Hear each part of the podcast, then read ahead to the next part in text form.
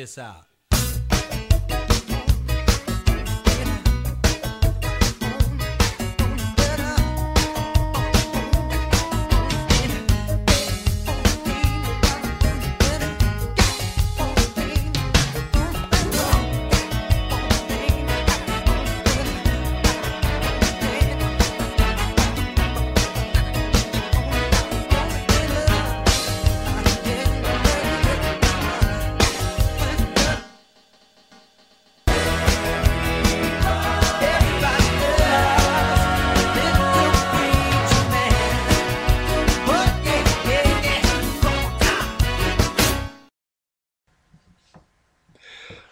Welcome to the podcast, the Foundations podcast this week.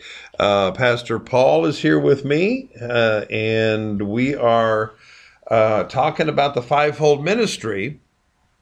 Last week we talked about the pastor, and um, and then uh, our next step was going to be the teachers, but we thought about it and talked about it and I believe what we're going to do is this is going to be kind of like a part two of Pastor. But what we want to do today, and the way what I'm going to title this is Rebellion in the House of the Lord. Now, what are you talking about, Steve? Well, what I'm going to talk about, what we are going to talk about today, is that when a pastor is established in the church, God has called them, they've been appointed, they are the head of the church, and uh, he is the authority that God Himself has established, that God caused to be the authority within the church. Not only is He the physical authority or the organizational authority, he is also the spiritual authority of that church. He or uh, you know, okay, he's the uh, the spiritual authority in the church. Now, today we have a lot of things that are going on. We have a lot of examples of uh, church splits. Uh, you know, churches that break up. We have a lot of issues that that rise up within the church. Uh, we have a lot of gossip. We have a lot of backbiters. We have a lot of busybodies that are within the church. And I, I'm being kind of blunt right now, but we do. We have those that are in the church where it ends up causing division, strife, all sorts of negativity within the body of Christ and within the individual churches. Now, some of these people who get into this they feel that they may, well, they have a right to say something. Well, we do live in a free country. However, when it comes to the authority that God has established in the church, we need to not think about, well, what, what are they doing, but we need to focus upon ourselves. And we need to watch what we're doing. Now, uh, Pastor, good good morning. I guess it's morning. Yeah. Close enough. Okay. And uh, we have some examples and all that in Scripture, and we're going to talk about this. Now, let me see. Let's let's ask a question here, Pastor.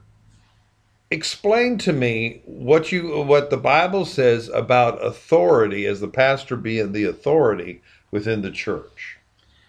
Well, I mean, as as it relates to Scripture, it's you know Ephesians chapter four. God, you know, uh, gave gifts to the church: uh, the apostle, the prophet, the evangelist, the pastor, and the teacher. Mm-hmm. And you can see as when when Paul went into a place and you know he established a church and a work, and, and, and it doesn't matter whether it was Titus he put in Crete or or Timothy in Ephesus.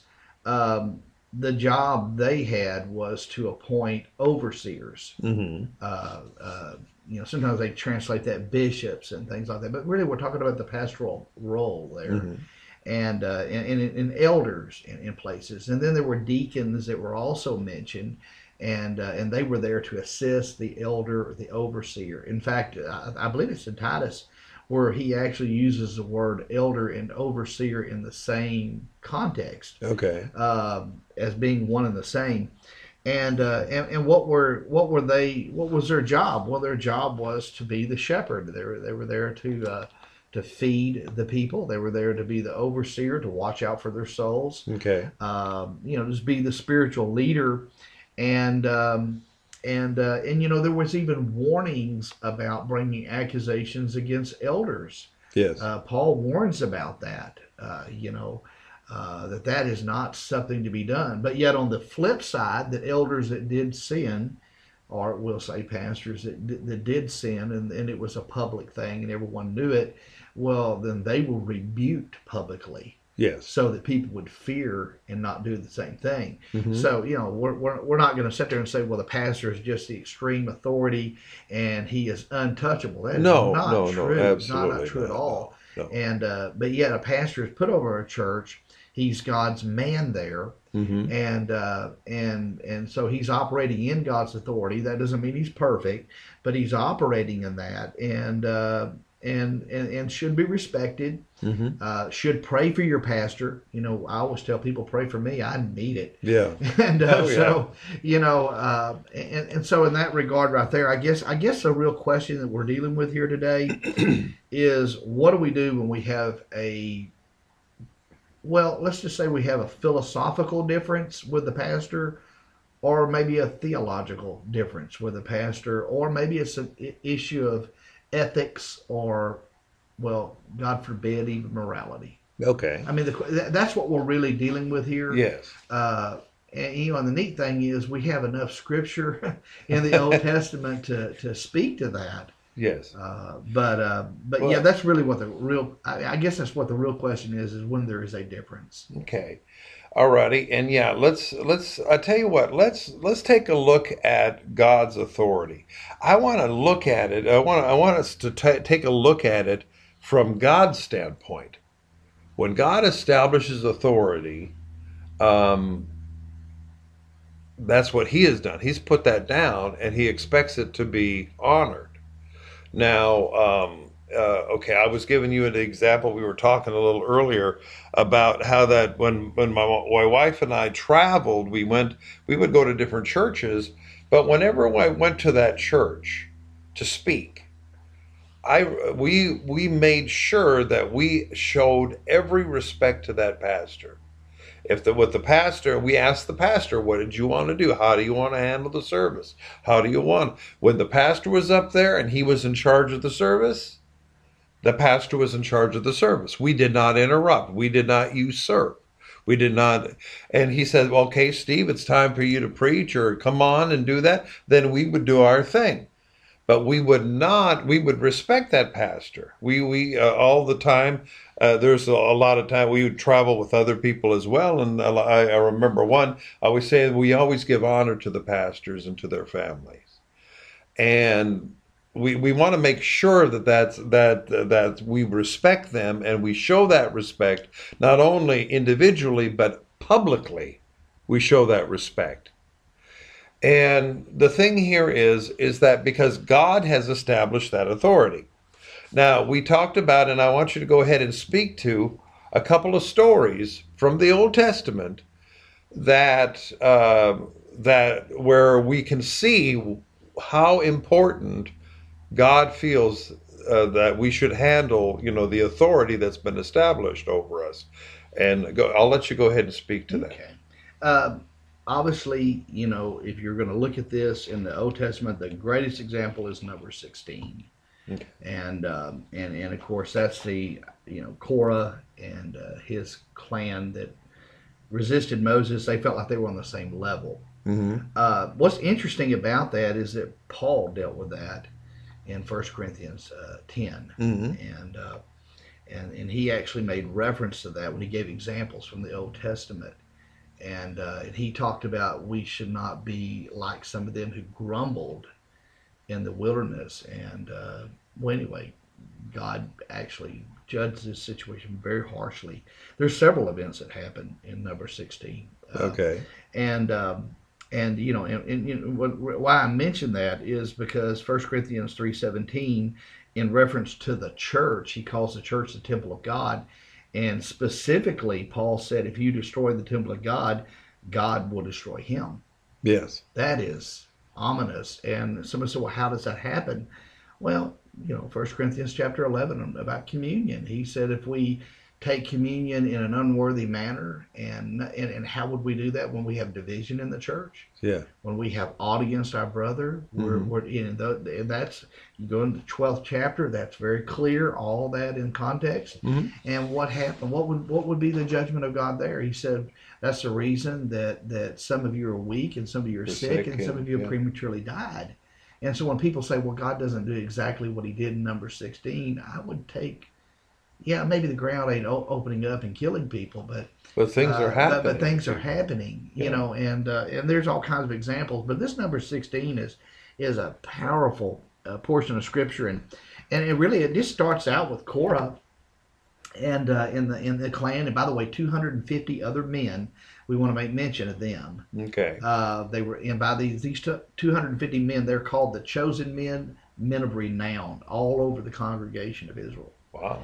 And uh, and so basically they just said, you know, yeah, you've led us here, you've you've you know you're all that, but you know what? We're all spiritual too. hmm And what they did is they said we are the same as you.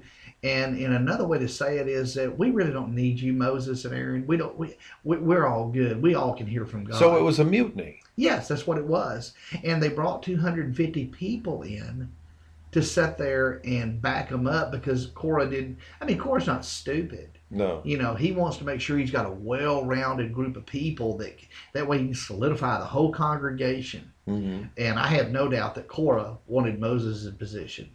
Yeah. Uh, that seems evident for the, Yeah. the context. Uh, yeah. Well, you know, to, to basically, you know, God had them all meet at the tent of meeting. The cloud came down. God re, rebuked Korah and their group, Yes. and apparently God spoke through the cloud to them. Wow. And it's it's amazing. And then all of a sudden, we get into this moment where everybody probably that's ever been to church any amount of time Uh the ground opens up, swallows them, and there's a. It says they went straight to Sheol, which Yes. there in the Hebrew they just use the term there. That's the the netherworlds. In other words, that's hell. That's hell. They, they I mean, that's not swallowed that's not just hell. going to death or the grave. That's they went straight to hell, and um, and then also fire came down from the Lord. The 250 men, remember them? Mhm. They were all offering incense, like we're going to take over for Aaron Yeah. and the fire came down from God and burnt them to coals because they had to go through the coals and fire the golden censers. You know that that Yeah. that's amazing. Do you? I, I remember other passages of uh, there was a couple of uh, uh, trying to offer strange incense and fire before God, and those they they died too. yes, yes. In fact, uh, God reiterated it would be Aaron and his family that would represent the priesthood. He reiterated it right after. Another way of saying God killed him.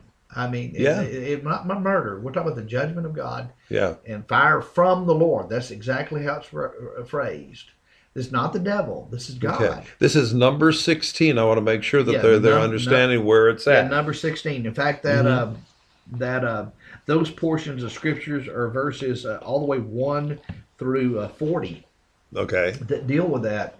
But what's fascinating about it is then you get this reference that Paul talks about in 1 Corinthians ten ten. Okay. and that is that the very next day it says it's the next day and the, the congregation of israel they grumbled against moses and aaron they blamed them for the judgment of god they were mad about the people that got burned in the fire they blamed them for the ground opening up and Okay. swallowing them they were angry and god it, it angered god so much that god sent a plague A plague.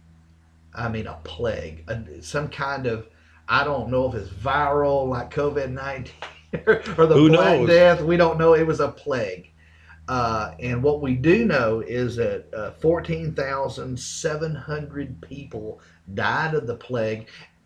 Moses told Aaron to take, I think it's censer, and go stand between the living and the dead, and it was broke. It said it broke the plague. They interceded on their behalf. Now that's Yes. godly leadership. People that are coming against you, that you can still pray for them. But but that was uh, that was the reference there in, in 1 Corinthians ten ten where God said, "Don't be like some of them that grumbled." Okay. in the wilderness, and, uh, and of course he didn't give the number of people who died, but he said they died, They died. and they were. Yeah. By the way, he gave that as an example Mm-hmm. to all of us. He said these are examples that you don't do these things. Yeah. So another way to say it is Paul was saying, don't do what the people in number sixteen did No. like Korah, those 250, or the people that got mad about it, because the judgment of God will come upon you Right. just like it did them. Okay, so so what it appears is you had Korah cause an uprising. He brought and he got a bunch of the spiritual, supposedly spiritual leaders or whatever, turned over to his side. Not only did he do that, but then the old common folk there in Israel all were supporting of him. In other words, he went amongst them through whatever means to cause an uprising, but also to try to sway them to come onto his side. Yeah, that's exactly what they did. And and you know, if you say read between the lines or the story behind the story, Mm-hmm. is the very fact that Korah saw fit to get 250 chosen men out of Israel, men of renown, Mm-hmm. meant that uh, he had spent some time with these people, and you know they had influence over other people, and uh, and literally what I believe, I believe Korah wanted to take Moses' position. Mm-hmm. I, I mean, it seems obvious to me, and uh, but but here's the thing: Moses is God's man. Yes. It, it- Moses is not a perfect man, No. but but he's God's man, and uh, and the anger of God. I mean, he he uses those terms. The anger of God, uh, you know, on, on these uh, on these uh, moments in number sixteen, and and, and you know, and, and say, what does this have to do with us? Well, once again, we go back to the New Testament, and uh, and and Paul dealt, like I said, dealt with this in First Corinthians ten, and and then the uh, the scripture in First Corinthians seventeen. If you destroy the temple of God, how would you do that? Division. You do it just like Korah did. Yeah. Yeah, you, you, you get get at odds with the pastor, you get at odds with the leadership of the church, Yeah. And uh, and God says, "I'll destroy him." Wow, I mean that is tragic. Two words: church split. Yes, An instigator of a church split. That, that that's why is that. bottom line, God expects that authority to be respected. Now, you may not always agree with them. You may not always agree with all that, but the thing here is, is these people, like in Korah, he he went about trying to get himself to cause a division so that there could be a split. yeah, and the, and there was a split, but it wasn't the one they were looking for. Oh, I mean, you know, I, I mean, I don't even know. I don't even know how what that would be like. yeah, the earth And, opens uh, up. Yeah, and the ground is opened up and swallowed them alive, and, and they went straight to hell. Yes. I mean, and you know, and, and say, is there another passage in the scripture that we can relate to that? Well, what about the Antichrist and the false prophet when the Bible says that, you know, at the end there, in, in, in, what that Revelation 19 at the Battle of Armageddon, that they were thrown alive hmm into the lake of fire. That's exactly what happened to them. They went into hell alive. Wow. I'm I'm sure they physically died. I'm not saying that, but what a what a what a tragedy. And, and you know, and uh, when you're let me let me just read the the thing. It's just one verse here. Uh, it's talking about Korah and, uh, and of course the 250 men that he had. And verse three, they assembled together against Moses and Aaron. They said to them, "You have gone far enough." Now think about that just for a second there. Yeah, we recognize you're God's man, but your time is at an end. Yes. Yeah. And uh, you have gone far enough for all the congregation, all the congregation. Uh huh. Man, this this dude knew how to work it. Are holy, every one of them, and the Lord is in their midst. Then, then the accusation. So why do you exalt yourself above the assembly of the Lord? That was the accusation. Okay. you know, we're all equal with you. Why are you assuming you're the authority from God? And apparently, um, God God answered that question. and I mean, you know, and, and, and, you know, it's, it was Yeah. tragic that Mhm. those people, and you you have to wonder, you know, well, Paul gave the example of the number sixteen, And of course, he gave the warning about destroying the temple of God First Corinthians 11. You know, in that context, if you're involved in that kind of stuff and you're taking the Lord's Supper, hmm and uh, you know, the judgment of God is some are weak, some are sick, and some have prematurely died. Uh, it, th- these are serious things. Uh, let, let me give an example. And you mentioned, you know, when you traveled and and you know was in different churches, and I've I've done that, and I Mhm. you know, and I've you know I've always very you know very deferent to every pastor. I, I make sure where you know where would you like me to sit. I Oh, mean, even I don't make it. Yeah. I don't make just some kind of a assumption that you want Mm-hmm. me to set up there with all you guys. Now, I mean, where do you want me to sit? You want me to sit down here in the front? And I, you know, it's amazing. I, you know, have numerous times. No, no, no. We want you to come up here with us. We'll sit right here. hmm You know, you don't, you don't just. It, that, that's his church. That's not Yeah. And uh, and then uh, I remember being in one church uh, where the Lord had given me um, a, a, a word. I mean, what I mean by that is He had given me a prophetical word Okay. and um, and it it wasn't for them personally, it, but I felt like the Lord said you need to share that, Okay. and I said, God, I cannot share that in His church. This is not my church, hmm and uh, so I called the pastor. Okay. I said, Pastor, I think maybe God wants me to do this, but I'm not 100% sure. I didn't go up to him and say, God told me to do this, and if you don't let me, you're just unspiritual. Yeah. Yeah. I just said I, I'm, I could be wrong. Okay. I, I wanted him to tell me no, and and so I told him I said this this is what the Lord had shared with me, and I felt like He wanted me to talk to, to it a little bit, and I shared it. It was pretty detailed, Okay. and um, and I said, but and after I did, I said, Pastor, I don't have to say what not a word about this. I'm almost begging him to tell me, because God is not going to let me override Him, and knowing I should have known. I, I think that's great, Pastor. That's what he told me. He said, I want you to go ahead and share that on Sunday morning. Uh huh.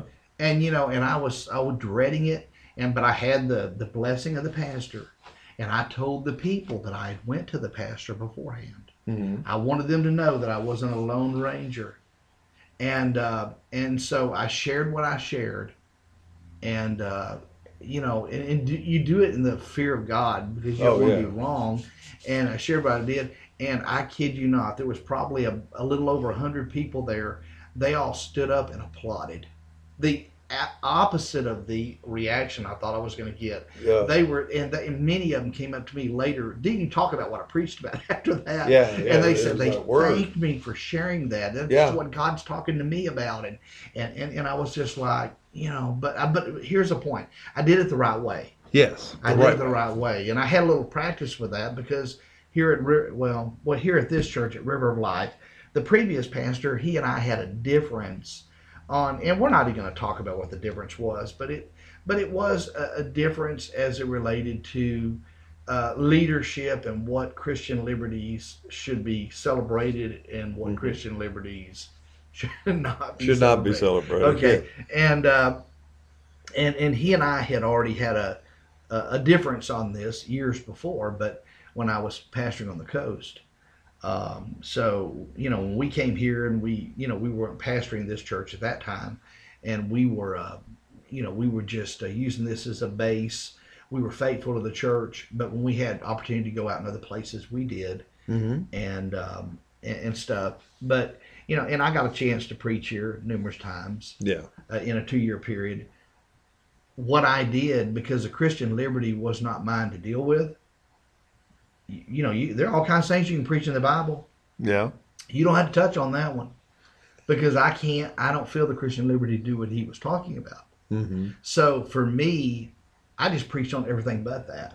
Okay. You know, and um, because that's not my job. And uh, another way to say it is, if I would have said just the opposite, and it'd be one thing if I come in I didn't know, but but I mean I did, hmm and if I'd have preached just the opposite thing, that causes confusion in the church. It's like me plowing a a farmer's field sideways. Yeah. That'd be devastating to the crop he he, he planted there. Yeah. and it wouldn't matter whether I'm right or wrong. Mm-hmm. You know, I could be right and wrong all the same time, and I believe I am right. Now, I don't want to divert our subject today, but uh, when we get into the uh, into our final teacher aspect of the fivefold, that's another thing that really, really, really needs to be watched. What you just said, what you're just talking about, is that you do not cause confusion in the church. No. Yeah. But yeah. anyway, we're again. yeah, let's but, not. But but that that is a good tie-in there. I mean, because that is something, and really all the leadership, especially we're talking about leadership. Mhm. I mean, uh, you know, need to be on the same page. Yes.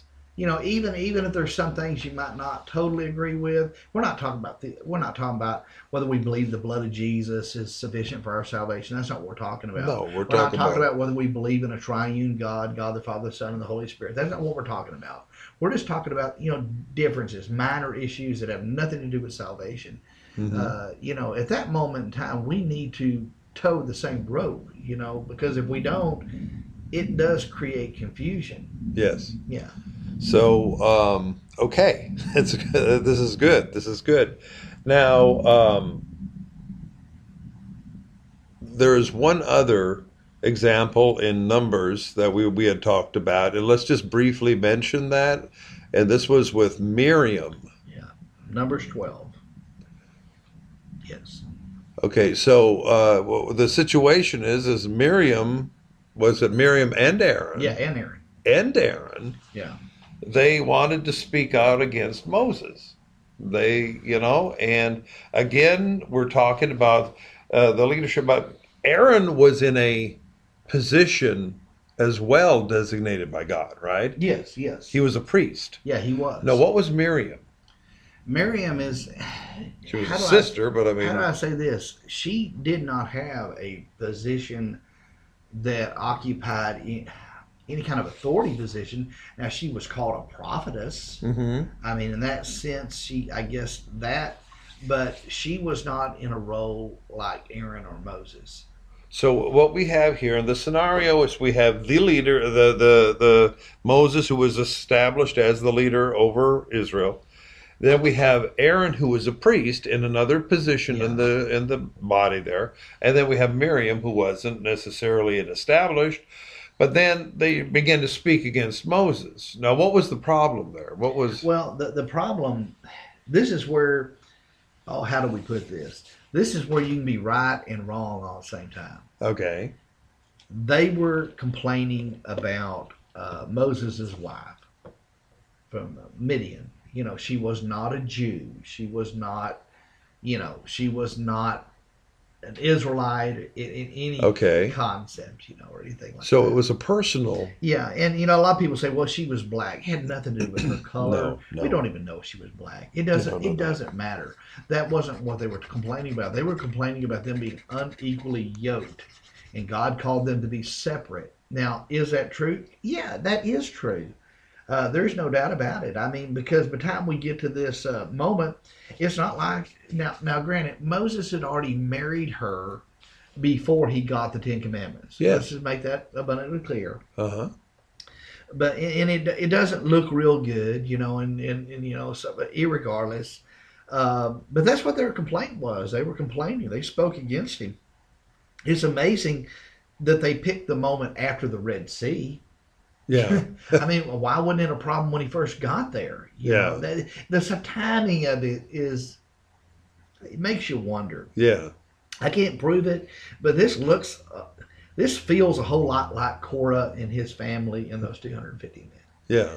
Maybe the only difference is they didn't go out among the congregation and say, you know, a, bunch of the things. Because when it says he spoke out against him, there is no indication that they spoke to the congregation about it. Mhm. Apparently, they spoke to him. Yes. And, and, and that right there is uh, an interesting concept. And, uh, and and God does. He comes down in a cloud and talks with them, just like you know the thing with Korah. I mean, comes down in a cloud and talks to them, and and rebukes them, and Yes. says, "How dare you know?" I mean, I'm just ad libbing here. How Mhm. dare you speak against Moses? I, he's who you know I call. And you know, it's amazing that God never even talked about Moses' wife. No. Never even brought up Didn't even bring it up. didn't even break. And then when the cloud lifted, Miriam had leprosy. Miriam had leprosy. Yeah, she had leprosy. I mean, she had. I, isn't that weird? I mean, she didn't have it before, so God gave it to her. But here, the thing that really uh, you wonder about is the fact that Aaron didn't have. I mean, Aaron was didn't get leprosy, No. Uh, but maybe that was a shot over the bow. well, it, it scared Aaron. And here's another way to put this. Remember, Moses wasn't really raised around them a Mm. lot. hmm That means that Miriam and Aaron, first of all, they were older than Moses. Yeah. And so they had a much closer relationship, say, than, say, Moses did with Miriam or Aaron at that time.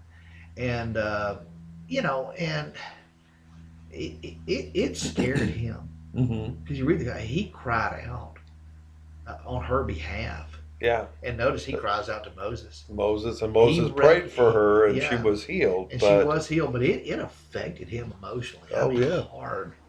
And uh, someone said, "Well, I'd rather have the emotional part than the leprosy." I mean, maybe so, but but you know what's interesting is after this event, Miriam is, I, I you know I cannot think of any context in which she's ever mentioned again. Mm-mm. Isn't that weird?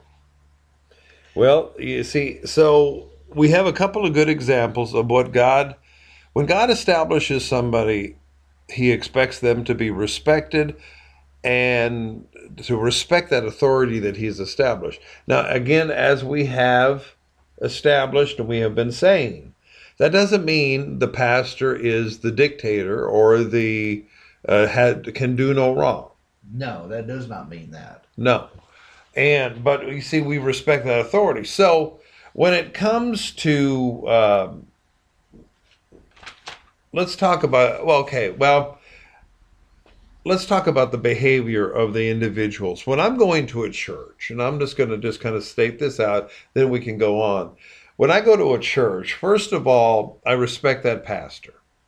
I respect the pastor. I respect his family too. That's that's really really important. God clearly speaks out against gossip, Yes. against being busybody, against backbiting, and against division. Now, the that verb uh, is it uh, is it in Proverbs, I believe. Uh, Proverbs six. Proverbs 6. Now let's read this one out. And uh, it talks about the things that God hates. Go ahead and read that if you would, please. Okay, let me let me go over there real fast. Oh, okay. I could have popped it too. I Oh no, I got it right Okay, here. cool. Uh, Proverbs six, and uh, here we are, verse sixteen. He said, "There are six things which the Lord hates, yes, seven which are an abomination to Him." And that is uh, here in verse seventeen. It says, "Honey eyes." This is New American Standard. I believe most other translations say a proud look. A proud look, yeah. um, a, a lying tongue. hmm Now you're already getting into something here. Hands that shed innocent blood, a heart that devises wicked plans, feet that run rapidly to evil, and notice this: a false witness. And uh, and and and by the way, uh, there's a passage in Matthew 18 where Jesus talks about what that means about making accusations against people. Okay. Uh, anything outside that is a false witness Mm-hmm. a false witness who utters lies, uh, and the one who spreads strife or sows discord among the brethren. Yeah. So those that, are those are those are considered toiva in Hebrew, an abomination or detestable, and um, and those things are no less abominations now. yes, You know, absolutely. And so the one who sows discord among the brethren. So if somebody, you see that, that this really speaks to the way that we we have got to watch the way that we are acting. I have to be responsible for what I'm doing, in that if I come up against a situation and I don't necessarily agree with everything the pastor says, like you were talking about in your example, yeah, uh, that you're not going to go around and tell everybody in the church about it. You're not going to try to bring an uprising. You're not going to divide that church, and and there are proper ways, and that's where we're going to segue. There are proper ways of handling things, yes, and the Bible speaks to that as well. So you know, and but it, like in in our day and age, I, you know, I can tell you, I, I give you an example up north of a church that split because they had uh, they didn't agree of who owned a couch that was in the old church, and I'm I'm over here going seriously. And uh, you know that that's one kind of a wacky example, but I mean there are other examples. And you first of all, you do not speak out openly against your pastor, and or that. And I we're going to speak to that here. How do we properly handle things? Now, say let's give an example. Say if you have a suspicion that the pastor is being unfaithful to his wife, and by the way, these things happen. they do. We have examples of famous people. These things. Oh, yes. with. and we're not going to talk about that, but but this does happen. Um, and and being you know an Assembly of God minister, pastor, I have been privy to these things uh, in other churches, and uh, I can I can still remember as if it was yesterday, uh, finding out a, a pastor friend of mine had uh, been unfaithful to his wife and had been caught Mm-hmm. and uh, and it even extended further than that. He even had uh, uh, relations with a, uh minor, and uh, what I mean by that, someone close to seventeen. And Oh, wow. uh, and I still remember when I found out where I was. I was pastoring in Blanco, Texas at the time, Okay. and what a grieving moment that was. And, and it is. I mean, if you if you're in a church where a pastor has a moral failure, I mean that is horrible. Yeah, now, what we're talking about is well, knowing that it does happen. What if you suspect it? Now, I, I guess how I would react to that is, how did you come to that conclusion? I mean, is there something you saw? yeah. something you heard, or is it because a whole bunch of other people told you? You know that that you don't want to get involved in all that. no. You know, uh, so it, you know, you first of all, is there any kind of proof? When I say proof, it's not like you have to catch somebody in the act, but I'm just saying there are enough suspectable things that that would merit you to do what Jesus talked about in Matthew 18. Okay. And that if you have a fault with your brother, what do you do? He said you go to him and him alone Yes. And uh, and you know, and I and I, I would I, I've said this to everyone in our church. If you have a difference with me, uh, I am I am great with it. We can sit down Mm-hmm. and and there I wasn't talking about moral failures. I was talking about just something theological. And uh, you know, we can sit down and we'll spend as much time as we need to in the Bible. Mm-hmm. And uh, and you know, and if, if if I see that I'm in error, I said not only will I apologize to you, but I will apologize to the entire church Yeah. and own it. You know, I mean, because I I am not infallible. You know, and so you know I can't sit there and you know say that I know everything, and and that's arrogance. Uh, remember, God hates a proud look Mm-hmm. or Mhm. honey eyes. I mean, that's that's Yeah. And so, but but that's what you do if you if you have a problem with your pastor, if it, whether it's moral or not, ask if you can meet with him, and don't come in and say, "I suspect that you're having an affair," and start screaming and hollering at him. Most people aren't going to respond very well to that. No. Even Nathan, when he confronted David, That's what came to he my did mind. not immediately say that. He gave an illustration Yes. and a story which David reacted to, and he told him, "You're the man." I mean, you know, and, and it brought conviction to him. He repented, you know, and that's what you're hoping to have. Yeah. Uh, so, you know, you go to your pastor and you say, "Hey, you know, there's some things I'm concerned about," Mm-hmm. and uh, and, and you know, say, "Look, I, I- maybe I'm wrong, but is there something going on here morally?" Yeah. And- No. and- that- that you want? I just You. You. ask a direct question. Don't do it mad. Just ask it. Ask Are him. you having an Yeah. affair? I, I I've been praying for you, and I just please tell me you're not. Yeah. You know, and, and and you never know. God might do a work right there, Yeah. He and he could. and He can But- sit there and say, and, and, and that would be a, that would be good if that happened. But notice He said, go to Him, Go to him. and Him alone. So you don't you don't go uh, put it on your uh, Instagram or on your No. Facebook. You don't go talking, calling up your uh, other people and your friends to so you could gossip about it. You go directly to that person. Yeah. And you don't spread that around because No. what happens? It causes division. It causes confusion. It causes all sorts of problems. Well, how many people that if you publicly, I mean, let's just put it this way: you're going to a church, and I have been in that position where I was going to a church. I wasn't the man. Yeah. Um, you can cause a lot of damage. Yes. And that scripture, anyone who offends one of these little ones would be better than a millstone were hanging about his neck and he was drowned in the sea, Mhm. applies here. Somebody says, Well, yeah, but I saw him going in a hotel room with another woman. Well, uh, yeah, you, well, good. You go to the pastor. You don't go to Betty Boo and everybody else Yeah. about it. You go to the pastor and you confront him about it. And, uh, and, and, and then, you know, Jesus gives that illustration. Well, he won't listen to you, hmm well, then you go to the you you you take two or three other people, or, Two or three or that witnesses two or three witnesses. Let something be established. established. Now, I don't want to be a false witness. See, I'm a false witness if I'm the only witness. Yeah. And it's well, I know it's true. It doesn't matter. You're still a false witness if you don't have two or 3 Mhm. there. And um, and then if let's just assume that let, let's assume you just ask the church board if you could meet. Now you'd ask the pastor. You say, "Hey, look, I'd just like to meet with the church board about this. I just have some concerns."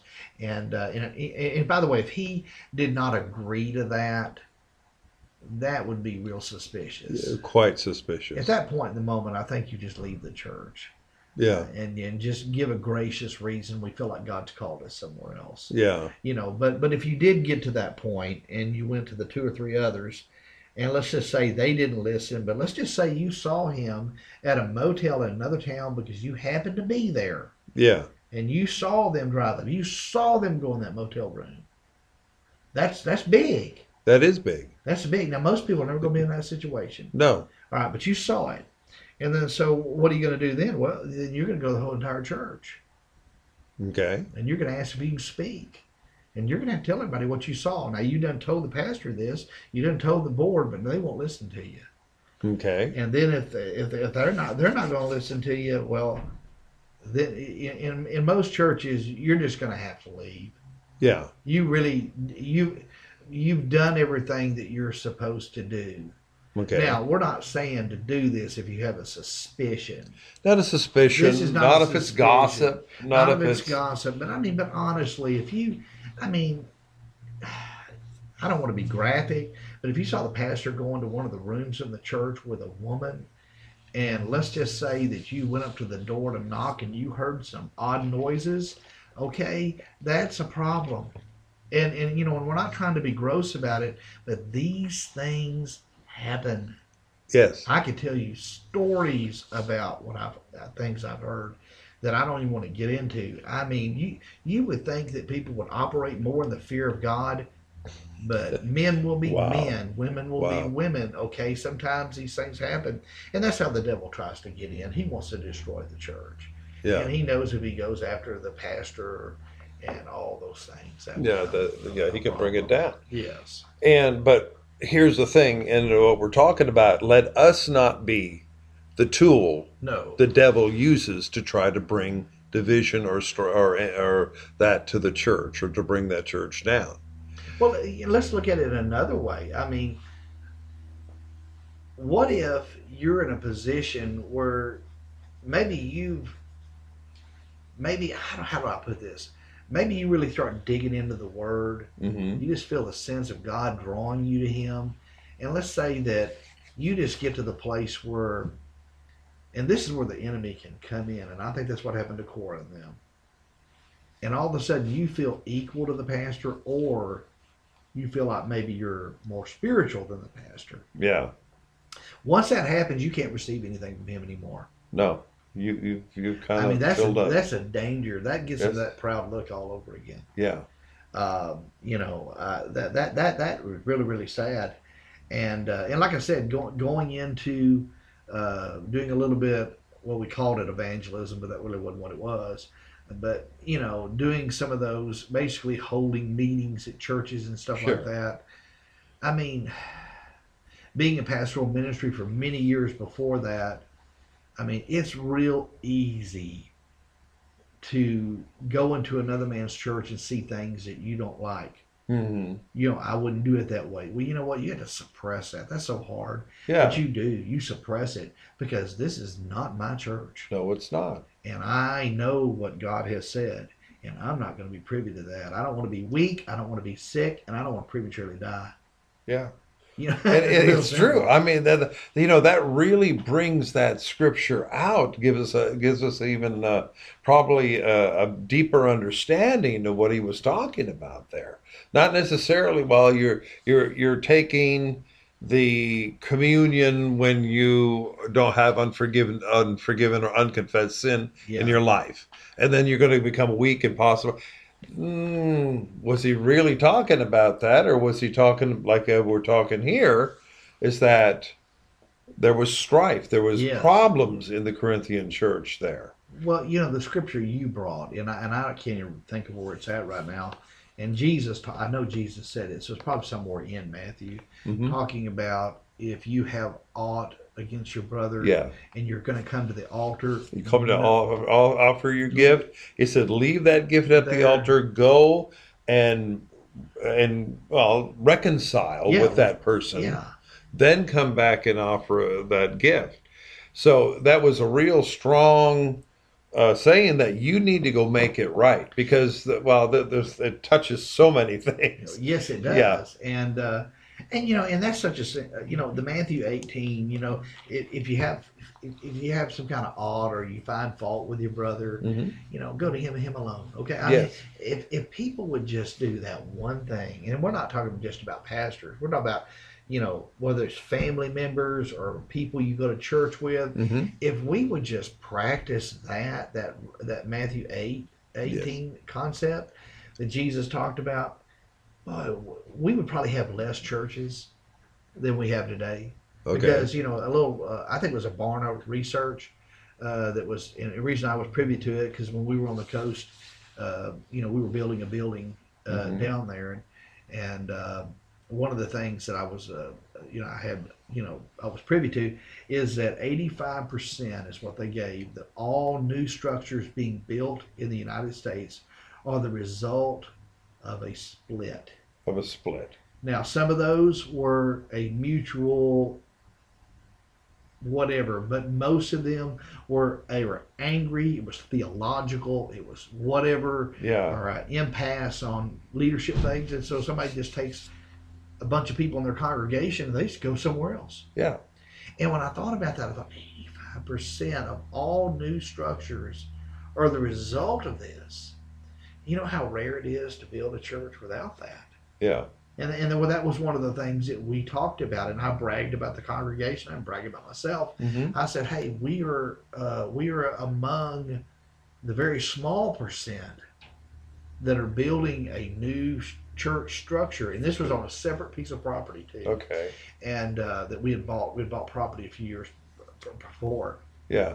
and uh, and I said, "You realize how rare that is." hmm I said that is rare. That's, and I talked to them about how the Spirit of God bringing unity and how we're able to pull this off, and uh, without you know having all this other nonsense.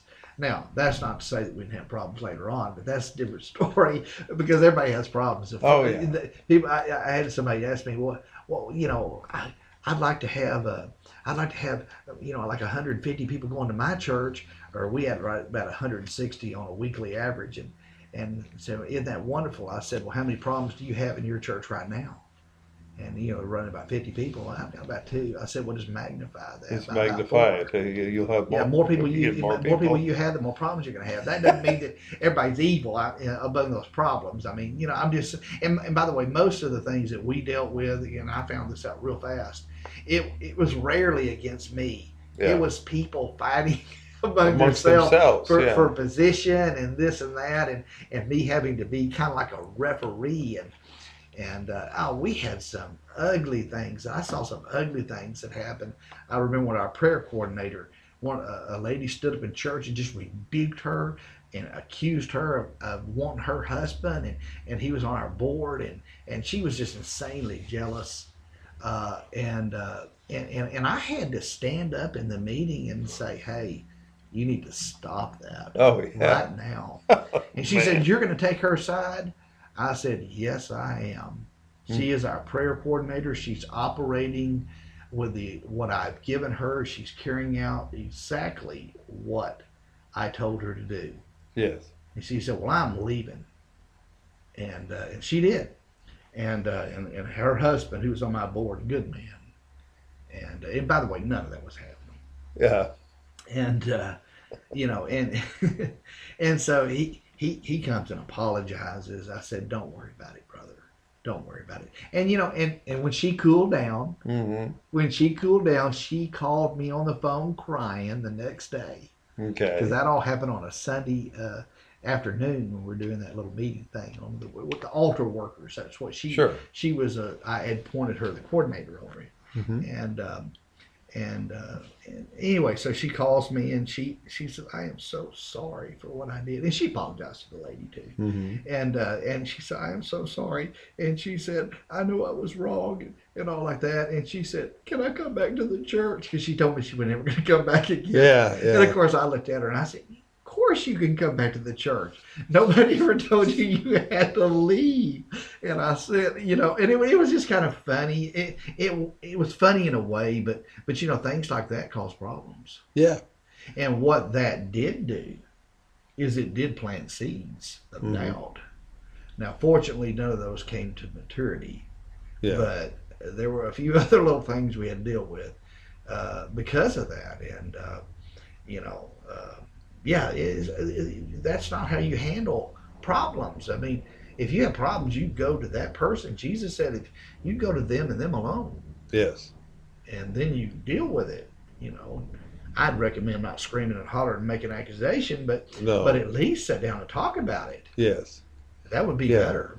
And see, that's Well, here's another way to put it. When Okay. someone says, "Hey, did you know so and so was doing this, or they're going to leave the church, or or they told me and they." they we asked why they missed, and they said we've left the church. Did you know that? I said I am the pastor. I am the last to know when these things happen. mm-hmm. And you know, and I said it tongue in cheek, but it is true in most pastors. You are the last person to know when people do these things. And if they would just have ever went to the pastor months months before they did what they did, the good chance is they'd still be in the church. And that's sad. And that's another one the enemy wins. yeah. Yeah. And uh, and that's so so that's what we're talking about here it's just uh, we need to properly handle the way i mean if you you disseminate information that comes into your ears and uh, you need to like we said if there's a problem with the pastor or hey let's talk about say if the pastor appoints um, I don't know. Let's uh, somebody over the Christian education department of the church, or or puts another person in that position. How should we operate when it comes to that person in that position? Say, oh, well, I'll just uh, use one example. There's a uh, the head, head of praise and worship, a leader who's who's coordinating and taking care of all of that. And how should the other ones that are maybe singing or whatever like that deal with that individual? Well, I think they should treat that person with the reality that that's who the pastor appointed, okay and they should listen to them. alrighty Now, granted, if there's something that's less big, Mm. they got a recourse to go to the pastor, of course. yes But it shouldn't be because well, they're not singing the songs I want to sing. Uh, that that that's not no, that's not what we do there. I Yeah. mean, that's that's that's that's that's silly. But um, but you know, so I mean that that's how you would deal with that okay uh, in in that regard. Um, yeah, I mean, or you know uh, there's other say with a youth pastor yeah, youth pastor, and uh, yeah, I mean, well, you know, youth pastors. Uh, well, this is one of the big complaints that I've heard through the years, and they said the biggest problem isn't the kids; it's their parents. mm-hmm. And uh, and what they mean by that is that they're trying to lead these children into areas of godliness and areas of prayer, getting closer to the Lord, having moments of prayer at the end, and they're having parents coming in there because they want to get so it's happening on a Wednesday night, Yeah. so they want to grab them because we got to get them out of here, and it's just just so frustrating, hmm you know, to to to, to deal with that. And, uh, and I mean, I can understand when you got to go to work the next day, and I, I get I get the other Yeah. side of it. But I will say this: that if you've got a kid in a youth group, and you go back there and he's going after God, you know what? I would I would I would say it's a fair price to pay for him to get connected with the Lord, and you being tired the next day, Yes. then for you to jerk him out of there, and he doesn't get what he needs, and one day he ends up in hell. Yes. I mean, I, that's I maybe I look at it th- differently. I had 3 Mhm. I have three children. I Sure. I had them all in youth group, and and you know what? That's one thing I never did. I if they were having an encounter with God somewhere, I didn't care. By the way, I don't care what. It doesn't matter to me what happens with anyone in the church. We're going to be here until it's over. Yes. I don't care what we have to do the next day, because that's the most important thing. Yes.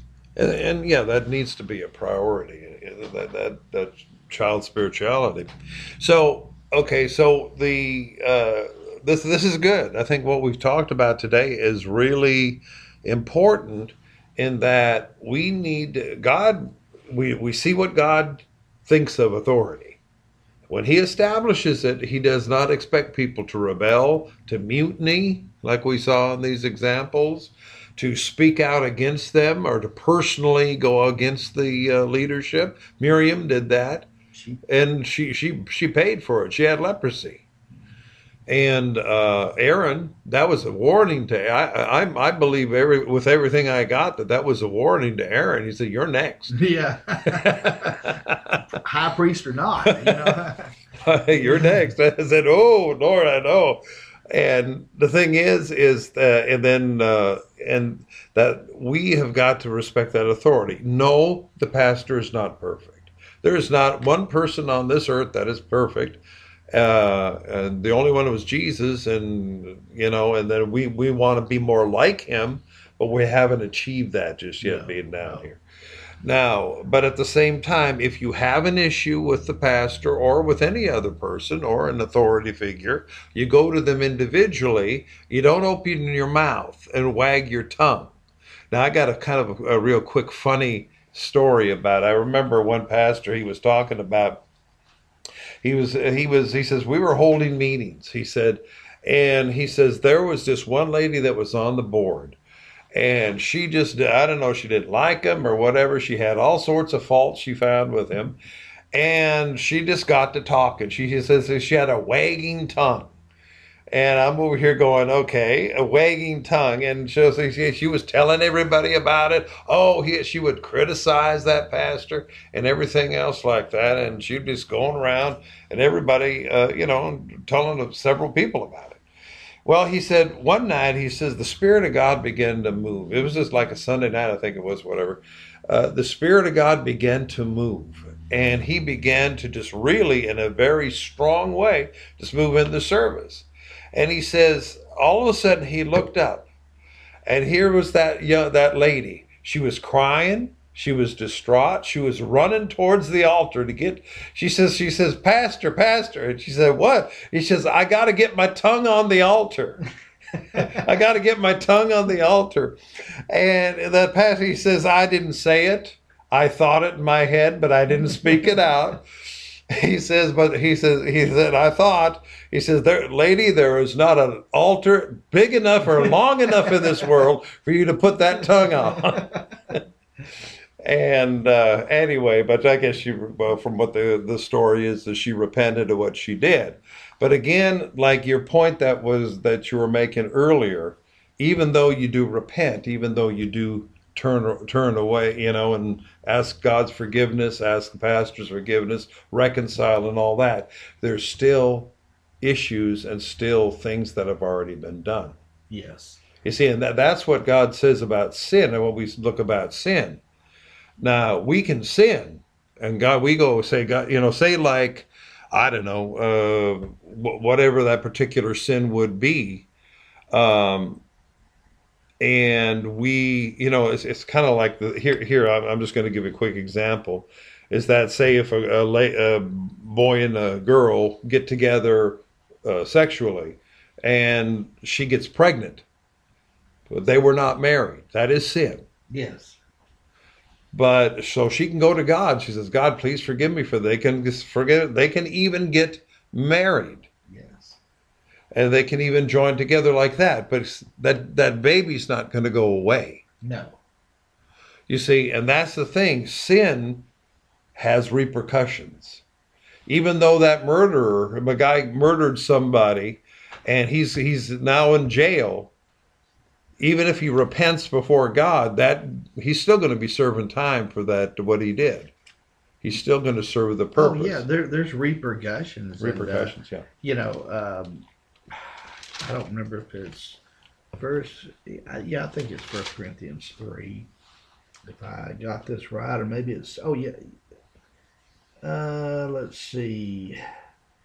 No, well that is the issue there, but I think it must be Second Corinthians three. That's the. Uh, that is the uh, talk about the judgment seat of Christ. You know, we're all going to stand before judgment. Even as a believer, we're going to stand before judgment, and um, and uh, I must be thinking about chapter six. I don't know what I'm thinking about. So the judgment seat well, of well, Christ. there, there's a point. I thought it was First Corinthians three ten, okay. but uh, that that is not. It said that we're all going to be judged before the judgment seat of Christ. And he says some all the good deeds that Yeah, you've yeah. done will be burnt as well, uh, well, they could be burnt as chaff. Yes, yes. You may make it in. It doesn't mean you're going to hell. But it means that those good works that you did will be burnt. Yeah. And then Paul writes in, I think it's the second letter, and I, I thought it was in chapter three. I was thinking about the first one where he writes about it. Mhm. He writes about it again. He says uh, that we must all appear. You know what? It's in Second Corinthians chapter five because that's where that place where he talks about we walk by faith, not, Not by sight. Yeah. And anyway, but he says we may all, we will all appear before the judgment seat of Christ. Now, when he said all, he was talking about believers. He wasn't talking about Believers, people who not, don't know not God. And what he said there was so profound. And this does apply to what we're talking about here. He said, We will answer for what we did in this body, whether good or bad. Mm-hmm. Now, that is in connection to the things will be burned up in the fire. Mm-hmm. You know, wh- whether it's, you know, if it's good, you get a reward. If it's bad, you're not. And then he says, uh, knowing therefore the terror Terror of, of the Lord. we we persuade men. Mhm. and uh, you know, and I've I've looked at that, and what what I you know, and I and I, I think I have an, uh, the hermeneutical side of this. Yes. He wasn't talking about well, if you confess your sin, then there you know then, then that ceases to be bad anymore. Yeah. You know, no, I, I don't think that's what he was talking about. I think we will answer for everything we've done in this life. Yes. Now, you said, well, I asked God to forgive me. Well, it's still something you did, yes. And you will lose a reward based on that. Mm-hmm. And uh, and, and so we're not talking about an issue of forgiveness here. We're talking about an issue of we answer for what we have done in this life, good or bad, as a believer. And uh, and and of course, in the first letter, he talks about you know things that are like a wood, hay, and stubble. Yeah. That's the bad. it's all burned up in the fire, but we're saved. But we're Just saved. fine. And then the good fire, stuff, said, you know, the, the, the, the gold and the, the, the precious stones and stuff like that, Mhm. you know, that's related to the good stuff that we receive reward for that. Yes. And, uh, and, you know, and, and I, and I, like I said, the way I look at that, there's not much I can do about the bad that's already happened. Yes. Um, but, but I can do something about the good today. Yes. And one of the things I can stay away from is uh, to not get in a sideways position with a pastor Mm-hmm. or with a church leadership. It's never going to work out for you. It's just No. never going to. And uh, and the truth of the matter is, um, you know, that's something I would avoid at all cost.